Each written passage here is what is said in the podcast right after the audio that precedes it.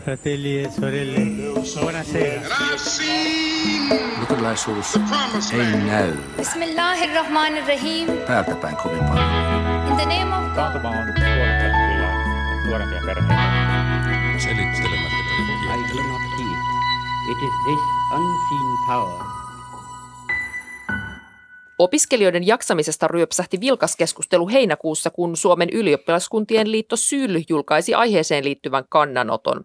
SYL kysyi, miksei opiskelijoilla ole oikeutta lepoon ja lomaan.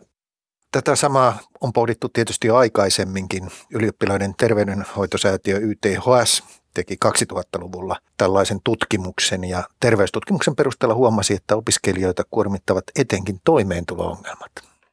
Syksyn opintojen käynnistyessä Horisontti kysyy, miten opiskelijat voivat. Ovatko he väsyneitä ja henkisesti hukassa vai turhia valittajia, jotka odottavat tulevansa paapotuiksi?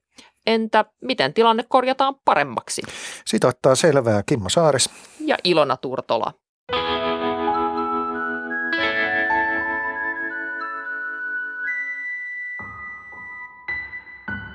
Meillä on vieraana Helsingin yliopiston ylioppilaskunnan hallituksen jäsen Riikka Hakala, Metropolia ammattikorkeakoulun oppilaitospappi Tiina Kaarasvirta Helsingin seurakuntayhtymästä ja opiskelijoiden mielenterveyttä edistävän ryn asiantuntija Marjo Siltanen.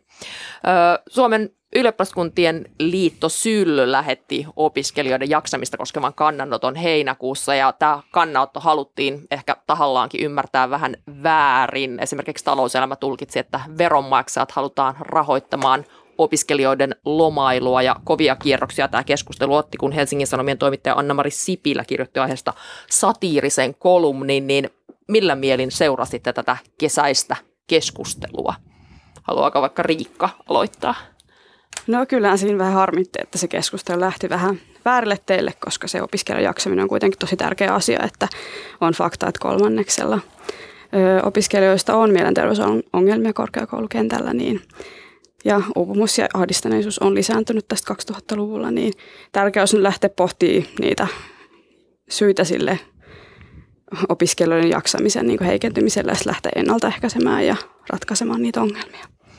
Entä Marjo? Joo, itse seurasin nyt tätä keskustelua todella suurella mielenkiinnolla, koska varsinkin korkeakoulujen opiskelijoiden jaksamisesta en ole vielä näin laajasti herännyttä keskustelua ihan tässä mittakaavassa itse työssäni törmännyt. Niin, mutta tota, itse seurasin sieltä mm, varsinkin niin kuin tähän itse opiskelijuuteen ja opiskelijan mielenterveyteen liittyviä kommentteja. Ja jotenkin sieltä huomasi, että tämän päivän opiskelus ei olekaan kovin tuttua jo opintonsa päättäneille työelämässä oleville. Ja sitten toisaalta myös se, että jotenkin opiskelu nähtiin semmoisena välivaiheena kohti parempia aikoja, että mitä väliä siellä, jos vähän riutuu siinä välivaiheessa. Entä sitten Tiina?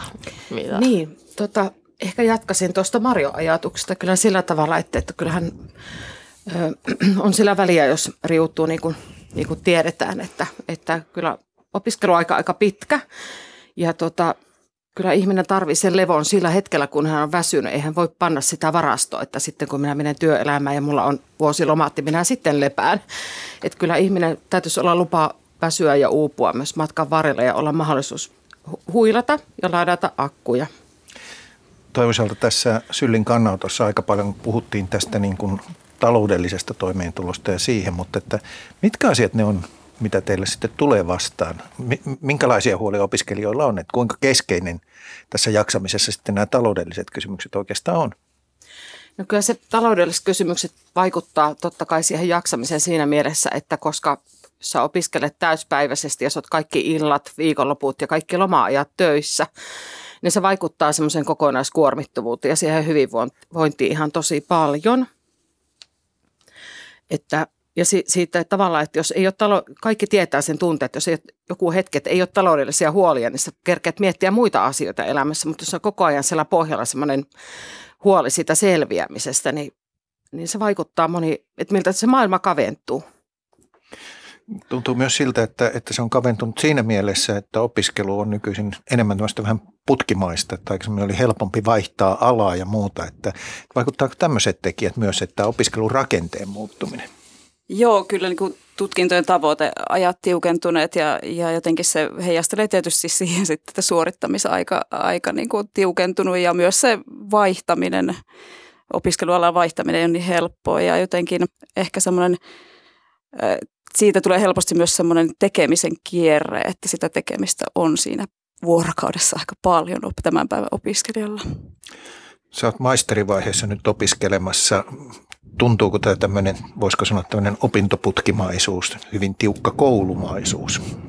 Kyllä ainakin oma kokemus on se toki, kun eläinlääketieteellisessä tiedekunnassa opiskelen, niin siellä se on erityisesti koulumaista, mutta olen kuullut myös muilta opiskelijoilta, että yliopistot on niin kuin pakotettu vähän menemään sellaisen putkitutkinto-opetukseen, että ne opiskelijat saadaan mahdollisimman nopeasti valmiiksi ja sitten toki niin kuin tavallaan sen yliopistojen perusrahoituksen kautta myös tähän kannustetaan enemmän, niin se on kyllä ihan totta, että pitää niin kuin tiivistää tavallaan sitä oppimista siellä yliopistossa ja ammattikorkeakouluissa.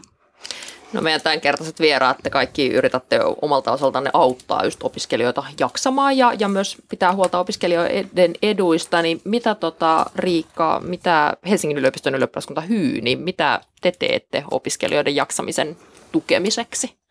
No totta kai tehdään edunvalvontaa niin kuin Suomen ylioppilaskuntien liiton kanssa ja, ja sitten niin kuin itse paljon sellaista niin kuin tota, seurataan sitä – kenttää, että miten niin kuin, esimerkiksi meidän opiskelijat, omat opiskelijat voi, että tuossa keväällä esimerkiksi tehtiin siellä hyvinvointikysely, missä sitten niin kuin kerättiin tietoa esimerkiksi mielenterveysongelmien tasosta ja liikkumisesta, syömisestä ja nukkumisesta esimerkiksi, että miten, miten siellä voidaan, voidaan siellä meidän opiskelijoiden niin kuin keskuudessa, niin se antaa meille paljon tietoa ja sitten me voidaan sitä tietoa jakaa niin kuin yliopistolle, esimerkiksi YTHSlle ja muille sidosryhmille, niin se on tärkeää tietoa meille, että mikä se tilanne siellä meidän opiskelijoiden, opiskelijoiden keskuudessa on. Ja sitten erilaisia kampanjoita toki lähdetään mukaan kampanjoihin ja meillä oli sellainen Kaikki hyvin kampanja viime vuonna, missä sitä mielenterveyden ongelmia stigmaa yritettiin niin kuin vähentää.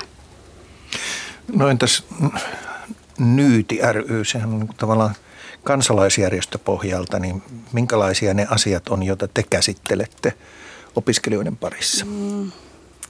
No me pyritään tietysti myös lisäämään vertaistoimintaa, opiskelijalta opiskelijalta toimintaa.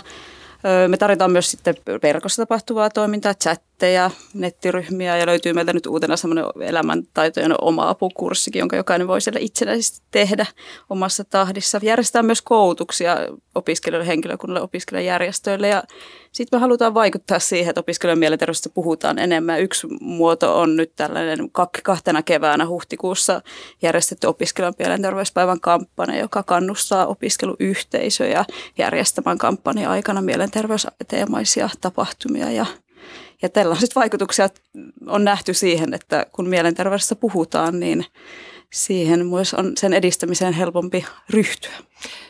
Nyt ryllä on tämä vuosi juhlavuosi, eli olette ollut 35 vuotta, 35 vuotta sitten perustettiin, niin miten näet, onko just suhtautuminen mielenterveyteen muuttunut? Puhutaanko siitä avoimemmin?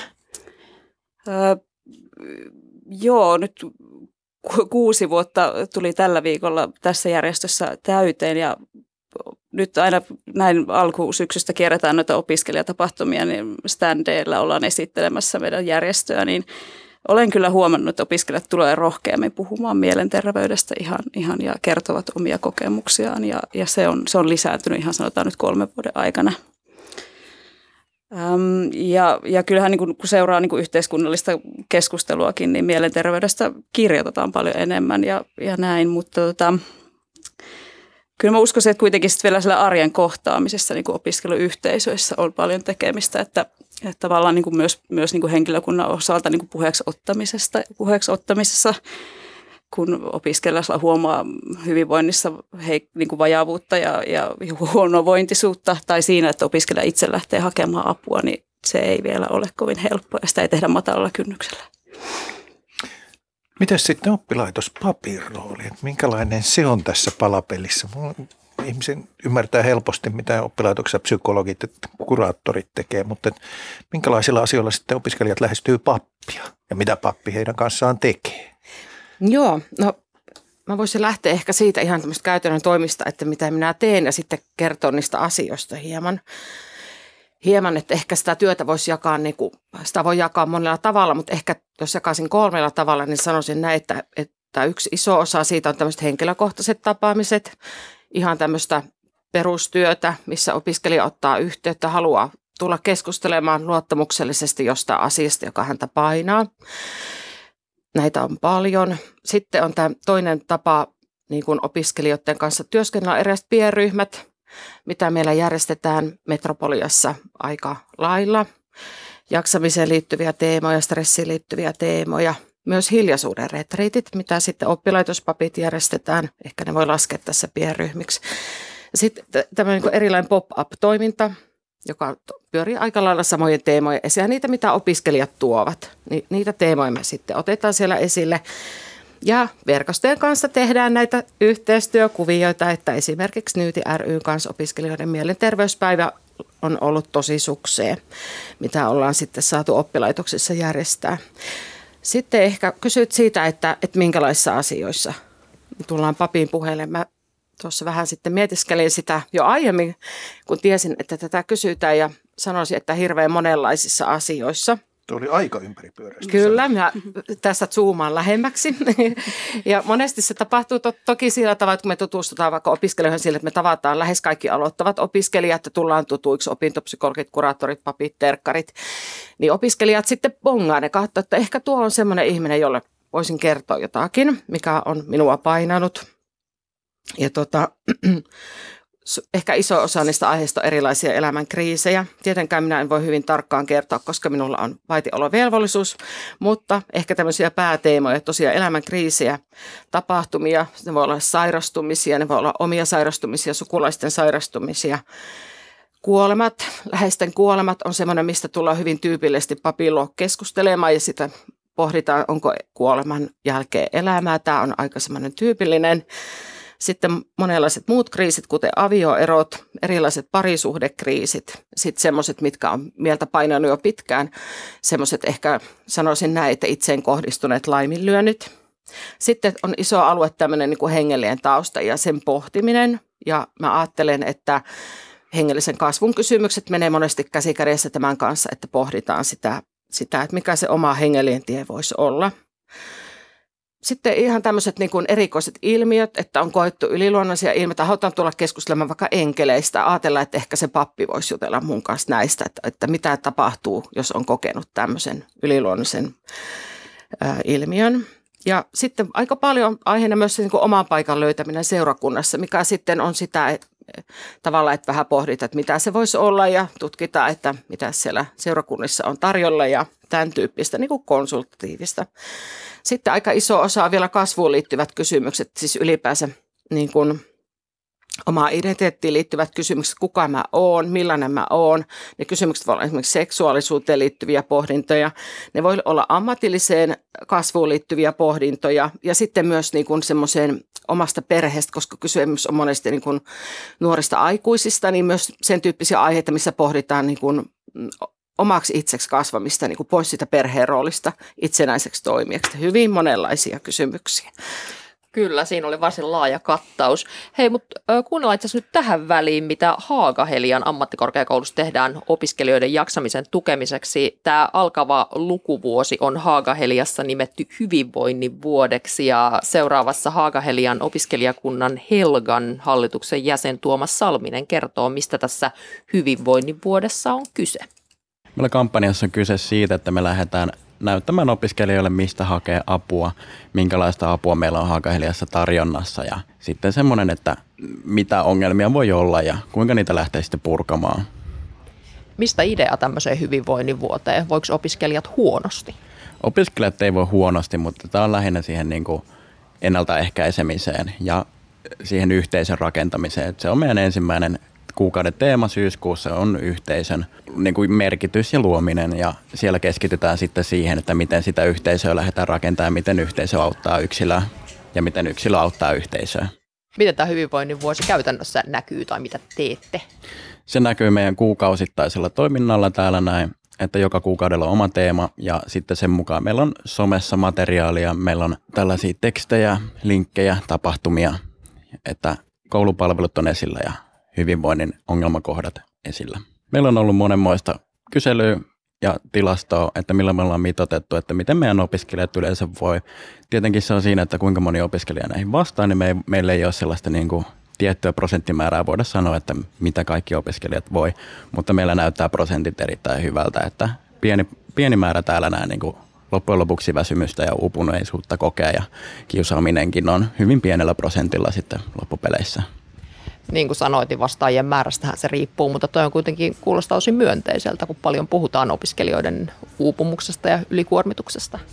Kyllä, että se on niin kuin myönteinen, että totta kai siellä on niin kuin niitä, jotka kokee uupuneisuutta ja jaksamisessa ongelmakohtia, mutta ne on hallittavissa olevia numeroita ja sen takia meillä on tämä kampanjakin tässä näin sitten pyörimässä, että saadaan niitä lukuja pienemmäksi ja ihmiset ja opiskelijat sitten tietää siitä, että mistä lähtee apua hakemaan. Näin siis sanoi Tuomas Salminen Haagaheljan opiskelijakunnasta Helgasta. Miltä toi edellä kuultu kuulosti? Esimerkiksi hän just korosti tätä yhteisön merkitystä opiskelijoiden jaksamisessa, niin miten kommentoitte? Marjo, ole hyvä. No tuossa tota, jo kun aiemmin näitä kuormittavia tekijöitä, niin kyllähän niin tämän päivän opiskelijoilla, mikä meidänkin työssä tulee usein, niin on se yhteisön kaipu ja, ja tämä yksinäisyys. Että kyllä tota, äm, opiskelija ei välttämättä löydä sieltä opiskeluyhteisöstä sitä omaa, omaa kiinteää yhteisöä ja koko opiskeluaika saattaa mennä aika yksinäisen tunteen vallatessa, vallitessa. Et, et, et erittäin tärkeää sitten, tota, joo, haluatko sä tästä yhteisöstä Tiina? Sä katsoit niin, että sulla on joku ajatus. No tota, joo, ehkä se, se mitä, mit, mit, tähän törmä, törmää, mm. törmää tai kyllä myöskin ja sitten mietin, että mitkä on ne rakenteet, mitkä tavallaan sitä niin kuin, yhteisöllisen kehittymistä niin kuin estää. Et monesti on verkko-opinnot esimerkiksi se, että aika paljon ne opinnot on jollain alustalla. Mm. Mitä sä Riikka Hakala Hyyn edustajana ajattelet, mikä just yhteisön merkitys on jaksamiselle? No onhan se tosi tärkeää, että olisi joku, jolle esimerkiksi puhuu niistä haastavista tilanteista, saada sellaista vertaistukea ihan opinnoista tai sitten niin kuin elämän haastavista tilanteista, niin varmasti se on. Ja sitten esimerkiksi niin kuin ylioppilaskunnalla tai muilla on siinä iso rooli, että tarjotaan sellaisia mahdollisuuksia päästä erilaisiin ryhmiin tai järjestöihin mukaan. Tämä on vähän henkilökohtainen kysymys, mutta että mitkä on ollut ne ryhmät ja mitkä on sua tukenut sun elämässä? Kyllä se varmaan on ollut oma tiedekuntajärjestö ja sitten tota, tämä hyy, hyy tota, vuosi nyt tässä, mikä on puolillaan, niin se on kyllä tuonut tosi paljon itselle niin kuin oppia itsestä ja sitten toki niin kuin, tota, siitä, mitä ehkä niin kuin jatkossa haluaa tehdä, että vähän ehkä niin kuin e, e, selventynyt se tavallaan ehkä oma ammatillinen – haave, mitä ehkä jatkossa haluaa tehdä, tehdä niin kuin esimerkiksi sen eläinlääkärin ammatin lisäksi. Sellainen niin kuin edunvalvonnallinen tai muu tällainen niin kuin maailman parantaminen myös. Sinulla Mari on kokemusta toisaalta terveydenhuollon mm. huoltoalan opiskelusta ensiksi, ensiksi niin tuota toisessa asteella ja sitten korkeakoulutasolla. Mistä sinä löysit ne ryhmät ja tukirakenteet ympärillesi, jotka olivat merkityksellisiä? Tota, ky- kyllä ne oli, oli tosiaan semmoinen niin kuin, ö, ydin, ydinporukka. Mä oon käynyt siis ammattikorkeakoulussa, siellä tehtiin paljon silloin ryhmätöitä, mikä tuki tätä. Verkko-opinnot teki tuloaan. Tiedän, että ammattikorkeakouluissa on hurjasti lisääntynyt verkko-opinnot. Mm, sitten tota, mutta muistan sitten on yliopistossa opiskellessa oli haasteita löytää ihan sitä omaa, omaa tota, tutulta tuntuvaa porukkaa alkuun. Että tota, jotenkin, että ensimmäiset, sitä täytyy tehdä sitä jonkinlaista sitä tutustumistyötä, että jos sinä heti ei alussa löydä, niin sitten pitää vaan niin kuin jotenkin jatkaa ja ei saisi niin kuin lannistua ensimmäisten tutustumisyritysten ety, etyrehtyessä. Niin sä mainitsit jo nämä verkko-opiskelut, mutta että verkko-opiskelujen yksi osa on, että muutenkin laajennut tänne, mikä, missä pitää itse ohjautuvasti löytää, itse opiskella ja muuta. Että, että kuinka paljon se vaikuttaa tähän vaikeuteen? Mm, joo. Joo, kyllähän siinä on sitten paljon se, että, että kun on, on semmoista niin kuin itseohjautuvaa tai muuta, sehän tarkoittaa sitä, että, että ei olla ryhmässä, vaan lähdetään yksin kirjastoon opiskelemaan tai etsitään sieltä aineistoja tai ollaan siellä opiskelukämpässä siellä pienessä huoneessa tietokoneen sisääntävässä kajossa tekemässä niitä opintoja, että siitä puuttuu ehkä semmoinen niin luontainen yhteys, missä voisi lähteä niitä ystäviä sitten niin kuin hakemaan siitä samaa henkistä joukosta, koska oletettavasti tietysti sama ala opiskelevat on ihan potentiaalisia ystäviä, koska heillä on sama, ainakin yksi yhdistävä tekijä löytyy.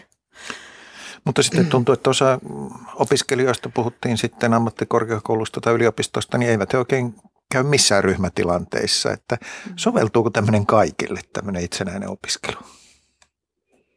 Mikä esimerkiksi Riikka sun kokemus on? No kyllä se varmasti on vaikeaa osalle, että ei ehkä ole niin kuin kauhean luontevaa sellainen niin kuin itsenäinen. Ehkä jotenkin pitäisi olla asettaa itsellensä aikatauluja tai jotenkin niin kuin tavoitteita, niin se ei välttämättä kaikille tule luonnostaan. Että, että jos se tulee ulkoapäin esimerkiksi sille, että nämä asiat pitää olla tähän hetkeen mennessä valmiita, niin se voi olla jotenkin helpompaa silloin, silloin se opiskelu. Mitä vastaatte että nämä kaksi tämmöistä yleistä väitettä, kun puhutaan opiskelijoiden jaksamisesta ja väsymisestä, niin saatetaan sanoa, että no ennenkin jaksettiin opiskella ja vielä ilman mitään tukia, ja sitten tai toinen sitä, että no joo, että on tämmöinen kympin tyttöjen juttu, että älkää tehkö liikaa, niin mitä haluatte vastata näihin väitteisiin, näinkö tämä on? Tiina, ole hyvä. Kiitos. Tota, täytyy myös muistaa se, että, että, että ei ennen, ennenkään ei sitä eikä tätä, mutta täytyy myös muistaa, että maailma on muuttunut sitä e-, ennen. Että nykyajan tulevaisuus, niin kuin mielellään toivoisi, että kaikille heti tulisi sellainen vakituinen työpaikka, missä voi sitten niin kuin työssään kehittyä ja nauttia siitä osaamisesta ja tuottaa iloa muillekin mut, ja hyötyä, mutta et onhan se asia niin, että se ei kaikille niin kuin naksahda ja voi olla vuosien vuosien pätkätyökierre ja välillä työttömyyttä, että, että on myös ollut Suomessa semmoisia aikoja, millä on päästy heti töihin ja heti päästy rakentamaan elämää. Tänä päivänä se ei ole niin yksinkertaista, koska työmarkkinat on heikommat. Ja varmaan myös niin, että, että, että jos tulee vakavia jaksamisongelmia opiskeluaikana, niin ne paitsi heijastuu itse opiskeluihin, ne saattaa heijastua elämään myöhemminkin, jos niihin ei saada apua. Joo, ky- kyllä juuri näin. Ja, ja tota, itse asiassa moni, moni tota, alkaa oireilemaan siinä kes- keskeisimmässä opiskeluiässä ja, ja ehkä sitten vasta avun saanti sitten sattuukin sitten varsinaisesti sinne työelämään, mutta tota, yleensäkin mitä varhemmin mielenterveyden haasteita, mielenterveyden häiriöihin pystytään niin kuin puuttumaan, niin sitä, sitä, tota, se, niin kuin, sitä epätodennäköisemmin ne niin kuin menee vakavimmaksi tai uusiutuu. Yksi mielenkiintoinen ulottuvuus on se, että jos on positiivista se, että puhutaan nykyisin avoimemmin ja suoremmin psyyken ongelmista, niin toisaalta on myös nostettu keskusteluun, että synnyttääkö esimerkiksi masennuksesta puhuminen masennusta, eli tavallaan samalla tavalla kuin suicidin sitä käsittely mm. lisää sitä käyttäytymismallina. Eli, eli on, onko jotain tällaista todella havaittavissa, että jos jotain teemaa käsitellään, niin että, että se jotenkin lisäisi sen esiintyvyyttä? Niin lisääkö se vai oikeuttaako se sanottamalla? Auttaako se löytämään oikeita sanoja? Todennäköisesti ne ihmiset, joilla on masennusta, niin se, eihän se hyvän aika semmoista kukaan itselleen valitse. Mm. Että se varmastikin on sitten, kun joku sen kertoo, että mulla on, niin on helpompi kertoa, että hei, mulla on muuten tuommoisia oireita kanssa. Mm. Kyllä mä uskon, että kun siitä mielenterveysjaksamisongelmista nyt puhutaan enemmän, niin sitten sitä apuukin uskalletaan hakea, niin se on aika tärkeää, että en toivoisi sitä, että sitä ongelmia niin väheksyttäisiin, että otetaan ne niin tavallaan aitoina ongelmina ja sitten lähdetään ratkaisemaan niitä, niitä ongelmia. Just se, että tällä hetkellä niitä resursseja ei yksinkertaisesti vaan ole tarpeeksi mielenterveyspalveluilla ja muilla tukipalveluilla. Esimerkiksi yliopiston puolella se on haastava tilanne, että kaikki, jotka nyt apua tarvitsee, ei sitä välttämättä saa tarpeeksi nopeasti tai ylipäätänsä. Eli äh, kynnys hakea on madaltunut, mutta avun saatavuus ei ole parantunut. No ainakin resurssit on niin kuin, tota, ei ole niin hyvät kuin ne voisi olla esimerkiksi tota, opintopsykologeille. Voi olla aika pitkätkin jonot päästä esimerkiksi yliopiston puolella niin kuin päästä keskustelemaan niistä ehkä opintoihin liittyvistä ongelmista ja mm. kyllä se varmasti niin kuin muutenkin on haastavaa päästä, päästä palvelun piiriin ja ei välttämättä sitten ehkä siinä alkuvaiheessa osata mennä oikealle ikkunalle niin sanotusti, että mistä tavallaan juuri minun ongelmini tarvitaan ratkaisuja. Mun mielestä niin kuin, ö, tässä tämä niin kuin, tota, kampuspappi on hyvä sellainen vaihtoehto, mistä niin kuin, tavallaan voi sen ensimmäisen askeleen ottaa siihen niin kuin, tavallaan ongelmien syyn ja ratkaisujen etsimiseen. Tuohon liittyen haluankin vielä vähän lisääkin kysyä siitä, että mikä teidän näkemys on, että miten hyvin opiskelijat löytää apua, jos he apu lähtee hakemaan tai, tai kokee, että nyt sitä apua tarvii, vai onko, onko nykyään vaan, että no sieltä netistä tai googlaamalla, miten hyvin löytää apua? Tuohon, tuohon ja sitten vähän tuohon äsken keskusteltuun, että tavallaan siitä, tie, että jos kerrotaan mielenterveyshäiriöistä, minkälaisia ne on ja, ja joku kuvaa omia, omia oireitaan julkisuudessa ja siitä, miten haki apua ja rohkaistuu, niin kyllä se niin kuin positiivisia vaikutuksia, koska tiedetään myös, että nuoret helposti arvottaa sitä omaa tilannettaan niin, että minä en ole tarpeeksi huonovointinen hakeakseni apua. Joku muu ansaitsee sen avun, mihin ja sitten tavallaan myös ehkä jos puhutaan, että sitä apua ei saa ja on pitkät jonot ja resurssit heikot, niin taas toisaalta se ehkä saattaa sitten lisätä sellaista, että mitä minä sinne jonoihin lähden ruuhkauttamaan. Että tavallaan kuitenkin sitä haluaisin niin korostaa sitä avun hakemisen niin toivea kuuttakin myös, että apua on saatavilla ja löydettävissä. Mutta siis tosiaan pitäisi olla hyvin selkeästi näkyvillä.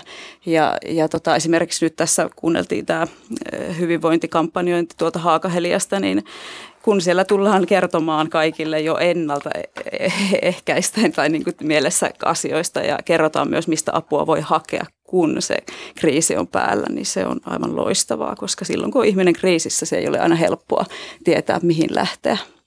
Olet itse ollut käynnistäessä uutta hanketta siellä Nyytin puolella. Mikä siinä on ideana? Eli takaisin opintoihin hanke käynnistyy nyt keväällä ja, ja siinä ollaan hyvin alkutekijöissä vielä, mutta Ideana on siis äh, tarjota tukea opiskelijoille, joiden opinnot ovat viivästyneet tai keskeneytyneet mielenterveyssyistä. Ja kehitetään mentoritoimintaa, eli koulutetaan opiskelijoita, korkeakouluopiskelijoita toimimaan opintoihin palaavan opiskelijan mentorina, eli ohjaamaan opinnoissa ja miten niin kuin esimerkiksi niin kuin opintoja voi rytmittää tai paluu sinne yhteisöön olisi sujuvampi. Riikka, nyt on puhuttu paljon näistä resursseista yliopistojen suhteen. On, miltä se näyttää nyt sitten näiden tukipalvelujen suhteen? Onko uusi hallitus tekemässä jotain positiivista liikettä tai onko, onko, onko siitä vielä tietoa, että ihan niin paljonhan sieltä ei koulutukseen lisää saatu rahaa, kun odotettiin ja toivottiin, mutta mitäs nämä tukipalvelut ja tällaista, onko siitä jotain käsitystä teillä ylioppilaskunnan puolella olemassa?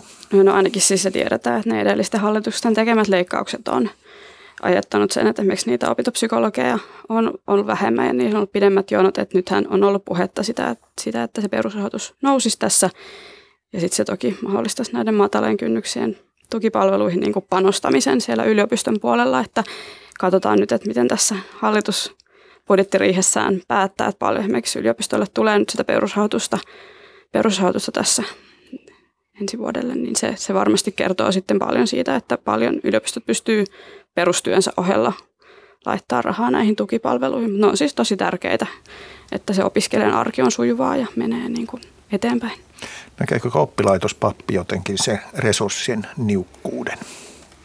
Välittyykö se?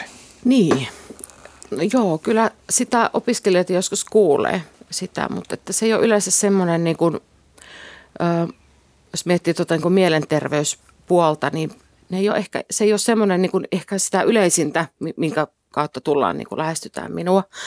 Että kun ne on enemmän ne niin kuin semmoiset niin kuin elämänkriisit ja tämmöiset, että ihan selkeästi joka tarvii mielenterveyspalveluita, niin sitten yhdessä katsotaan sitä tietää, että mistä sitä lähdetään hakemaan, että näin toimin keskustelu alkaa olla loppumetreillä, mutta tiivistetään nyt vielä tähän, kun on puhuttu opiskelijoiden jaksamisesta ja mikä siinä auttaisi, niin otetaan vielä tosiaan kierros, että mikä nyt siis, mikä niitä uupuneita, ylikuormittuneita opiskelijoita auttaisi. Alettaako vaikka Riikka Hakala hyystä? No jos palataan vaikka siihen ö, syllin kannanottoon, niin kyllä se on todettu, että niin kuin toimeentulo-ongelmat on yksi suurimmista hyvinvointia heikentävistä tekijöistä, aiheuttaa ongelmia jaksamiseen. Ja nämä yliopistojen resurssipula toki näihin tukipalveluihin on yksi sellainen. Ja, ja ihan sitten se korkeakouluopiskelijan mielenterveystyö ja siihen liittyvät ö, myös säästöt aikanaan, niin olisi tärkeää huomioida se, että opiskelijoiden palvelut olisi heitä lähellä ja nopeasti saatavilla, että että tässä esimerkiksi tämä terapiataku kansalaisaloite, joka sai, sai tarpeeksi allekirjoituksia, niin on esimerkiksi ö, askel oikeaan suuntaan, jos mietitään sitä, että kuinka nopeasti miksi mielenterveyspalveluita pitäisi saada. Se nyt koskee julkista perusterveydenhuoltoa, mutta toki toivotaan, että jatkossa myös opiskelijat saisivat niitä mielenterveyspalveluita sitten yhtä nopeasti. Entä miten nyt ryn asiantuntija Marjo Siltanen tiivistäisi, mikä, mikä uupuneita opiskelijoita auttaisi? No, yleisesti niin opiskelijoille mielenterveyttä vahvistavia varmasti on myös tämmöistä niin opiskelijan niin kuin siinä opiskelun aikana käydyt kaikenlaiset tunnetaito- ja ajanhallintakurssit, mitä koko ajan enemmän järjestetään korkeakouluissa. Matalan kynnyksen juttelumahdollisuudet pääsi helposti, pääsisi helposti juttelemaan silloin, kun ongelma ei ole kasvanut kovin suur, niin kuin suureksi, että aina, aina helpompi ratkoa niitä, mitä pienen, niin kuin pienempiä ja ongelmia. Ja tota, sitten toisaalta se opiskeluyhteisön toiminta. Miten, miten siellä puhutaan niin kuin itse asiassa opiskeluudesta? Minkälaisia tavoitteita siellä puheessa asetetaan? Niin kuin minkälaista on hyvä opiskeluus? Ja, ja, ja, ja toisaalta tässä pakko vielä mainita tuo, mikä tuli tuossa Haakaheliankin esimerkissä, että se on tutkittu ja tehty kysely, miten opiskelijat voivat. Se antaa tosi paljon niin kuin oppilaitoskohtaista tietoa, mitkä tekijät siellä kuormittavat opiskelijoita onko oppilaitospappi Tiina, Tiina Kaarasvirralla vielä lisättävää, mikä, mikä uupuneita opiskelijoita auttaa? No joo, ajattelen kyllä sillä tavalla, että toivoisin, että mediassa puhuttaisiin, otettaisiin sellaista kollektiivista vastuuta siitä, että mitä puhutaan. Puhuttaisiin enemmän toivosta. Aina, aina ne asiat kuitenkin järjestyy, aina löytyy työtä, ei kukaan niin kuin jää sille osattomaksi koko elämäksi. Et ei, ei semmoisia kauhukuvia maalaitaisi, vaan sanottaisiin, että tästä niin kuin – että asiat järjestyy, kaikki järjestyy, kaikenlaiset asiat järjestyy. Ja siitä mä ajattelen, että koska on ihan yleisesti tunnettu, että sanat luovat todellisuutta, siitä meillä kaikilla on kollektiivinen vastuu, että mitä me sanotaan ja minkälaista toivon kipinää me sytytetään vai sammutetaanko me sitä. Ja mä toivon, että enemmän sytytettäisiin. Kiitos Riikka, Tiina ja Marja.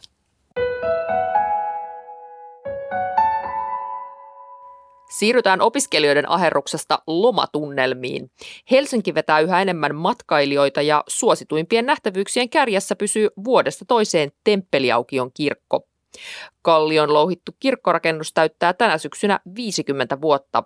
Kiireisimpinä kesäpäivinä siihen käy tutustumassa jopa 10 000 matkailijaa. Heinäkuusta alkaen matkailijoita on ollut vastaanottamassa oppaiden lisäksi turisti- ja kauppakeskuspappi Pia Klemi. Millaista on työskennellä turistivilinän keskellä ja mitä matkailijat haluavat turistipapilta kysyä? Pia Klemi, aloitit turistipappina täällä Töölön seurakunnassa heinäkuussa. Mitä työhösi kuuluu? Aloitin heinäkuussa tässä varmaan niin kuin, suurimman turisti tosiaan tällaisen kuhinan keskeltä, että työhön kuuluu turistien kohtaamista ihan tässä kirkkotilassa ja varmaan siitä muistuttamista, että, että tämä hieno uniikki kirkko on myös tosiaan aktiivinen kirkko ja tämmöinen pyhä tila, että se ei ole pelkästään se turistikohde, että se on varmaan ajatus, että mut on haluttu palkata kohtaamaan ja tuomaan sitä sellaista rauhallisuutta ja jonkinlaista hengellisyyttä tähän tilaan ja näille ihmisille. Että tällainen kristinusko ei kuitenkaan aina ole millään lailla tuttu asia meidän kaikille turisteille, että meille tulee niin eri puolilta maailmaa, että voi olla ihan hyvinkin vieras ja halutaan sitten muistuttaa ja tuoda esiin meidän traditiota ja perinnettä. Tämä turistipapin virka on uusi täällä ja olet tosiaan melko vastikään aloittanut, mutta mikä on tavoitteesi tässä työssä? No ehkä ne tavoitteet liittyy nimenomaan tähän tämän kirkkotilan sen tunnelman luomiseen, että tässä on varmasti ollut sellaista, että tässä helposti tulee hälinää, kun tulee isoja ryhmiä ja tässä ei ole ollut sellaista työntekijää nimenomaan tämän, tämän kirkkotilan puolella. Niin ehkä se tavoite on just, että luoda sinne niitä rauhallisia hetkiä tällaisten pienien rukoushetkien kautta ja sellaista mahdollisuutta siihen pyhän kohtaamiseen, hiljaisuuteen – että ihminen voisi todella saada siitä tilasta sen semmoisen hengellisen kokemuksen matkaansa, mistä päin sitten tuleekin, niin, niin se on sellainen tavoite ja siihen kieltämättä niin keinoja pitää hakea, että miten sitä rauhallisuutta ja levollisuutta saa siihen. Kirkkotila on kuitenkin akustiikaltaan sellainen, että moni asia kuuluu helposti. Tämä Temppeliaukion kirkko on yksi Helsingin, koko Suomenkin suosituimmista matkailunähtävyyksistä. Millaisia kohtaamisia täällä on matkailijoiden kanssa? On ollut tosi mielenkiintoisia, ihania kohtaamisia. Niitä on syntynyt muun muassa just näiden rukoushetkien jälkeen, jolloin ihminen on halunnut tulla kertomaan, että, että minkälainen kokemus tämä tila on ollut. Että, että usein nyt kerrotaan, että vaikka nyt vähän hälinää onkin, niin silti tästä on jäänyt sellainen tosi pyhä, ihana kokemus. Ja ne on sellaisia tosi tärkeitä, kivoja hetkiä, että jaetaan jotain tällaista positiivista ja jotain sellaista kokemusmaailmaa, mikä ylittää, ylittää just ne sellaiset niin kuin kansallisuuden ja siis uskontokuntienkin rajat, että, että tällaista tulee palautetta kertomaan ihan eri uskonnoistakin tulevat ihmiset. Eli ne on hienoja hetkiä ja sitten on ihan sellaisia spontaaneja keskusteluja, että jollain on ollut joku ahdistava asia mielessä juuri nyt ja hän on sitten jotenkin kokenut, että tässä on ihminen, joka voisi kuunnella. Ja tota, on, on jaettu ihan arkisia tilanteita siinä ja ja olen sitten kuunnellut ja tehnyt sen, mitä siinä hetkessä voi. Maailmanlaajuisesti evankelis-luterilainen kirkkohan ei kauhean iso ole, niin tuleeko esimerkiksi puhuttua siitä matkailijoiden kanssa? Kyllä ehdottomasti, että tämä on myös hyvin yleinen kysymys, että mikä meidän tunnustuksellisuus on ja tästä, tästä usein kerrotaan, että ollaan evankelis-luterilainen kirkko ja ei nyt hirveän syvällisesti näitä oppeja käydä läpi, että, että kyllä ihmiset sitten, sitten tietää, mutta monesti just tämä naispappeus edelleen nousee sitten että esiin, että meillä on naispappeja ja joissain muissa kirkoissa ei ole vielä naispappeja. Tänäänkin täällä Temppeliaukeon kirkossa tuossa lipputiskillä oli todella paljon matkailijoita ihan jatkuvana virtana, niin miten paljon täällä yleensä päivittäin käy matkailijoita?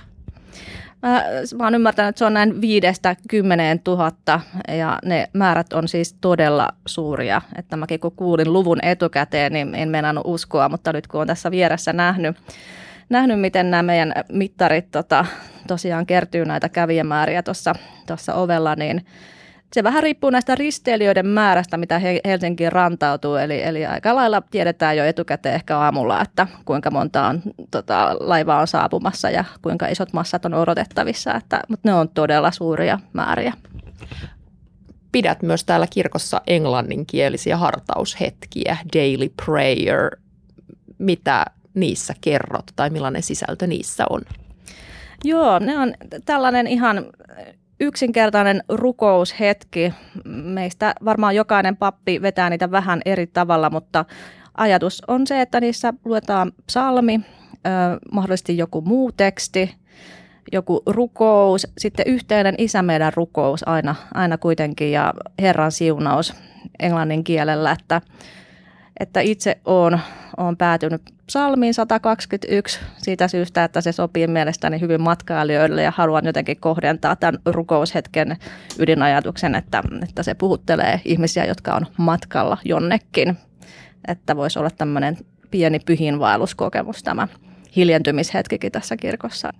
Mutta se on tärkeä se yhteinen isä meidän, jonka sitten aina kerron, että jokainen omalla kielellään. Ja se, siitä on tullut paljon sellaista hyvää palautetta, että se oli kiva, hyvä hetki yhdessä Tämä Temppeliaukeon kirkko vetää paljon matkailijoita myös tämän upean arkkitehtuurin takia. Sinä täällä työsi puolesta tietenkin nyt paljon vietät aikaa, mutta onko tässä kirkossa joku kohta, joku yksityiskohta, mikä sinua erityisesti säväyttää?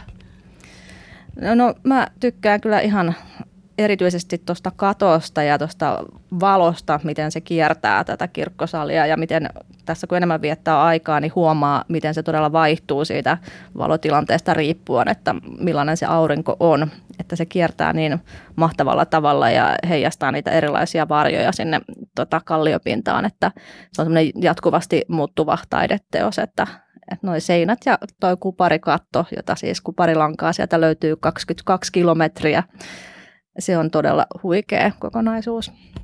Pia Klemi, sen lisäksi, että olet turistipappi, olet myös titteliltäsi kauppakeskuspappi tulevassa Triplan kauppakeskuksessa Helsingin Pasilassa, joka tuossa syksymällä avautuu, niin mitä siellä on sitten odotettavissa?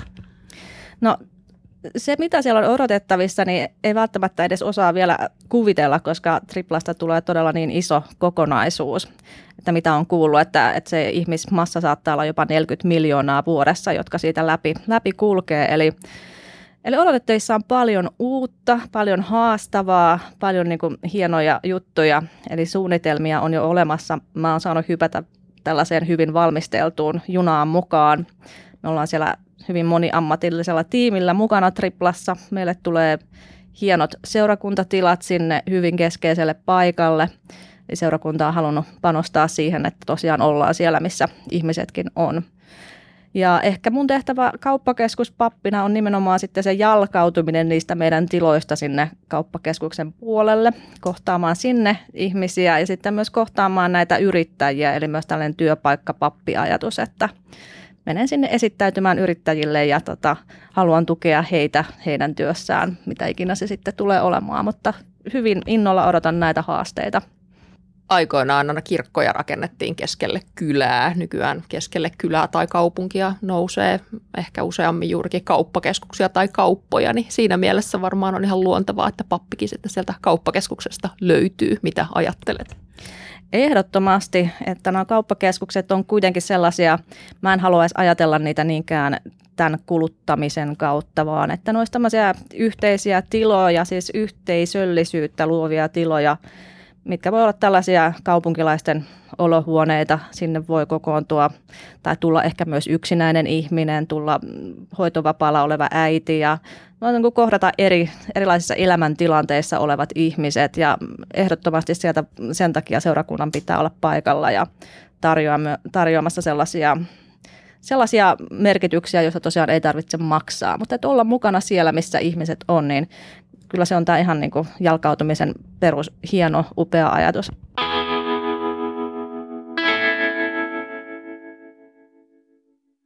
Horisontti jälleen radiotaajuuksilla ja verkossa ensi viikon sunnuntaina, uusinnat maanantaisina. Tämänkin lähetyksen voit kuunnella tietysti myös Yle Areenasta.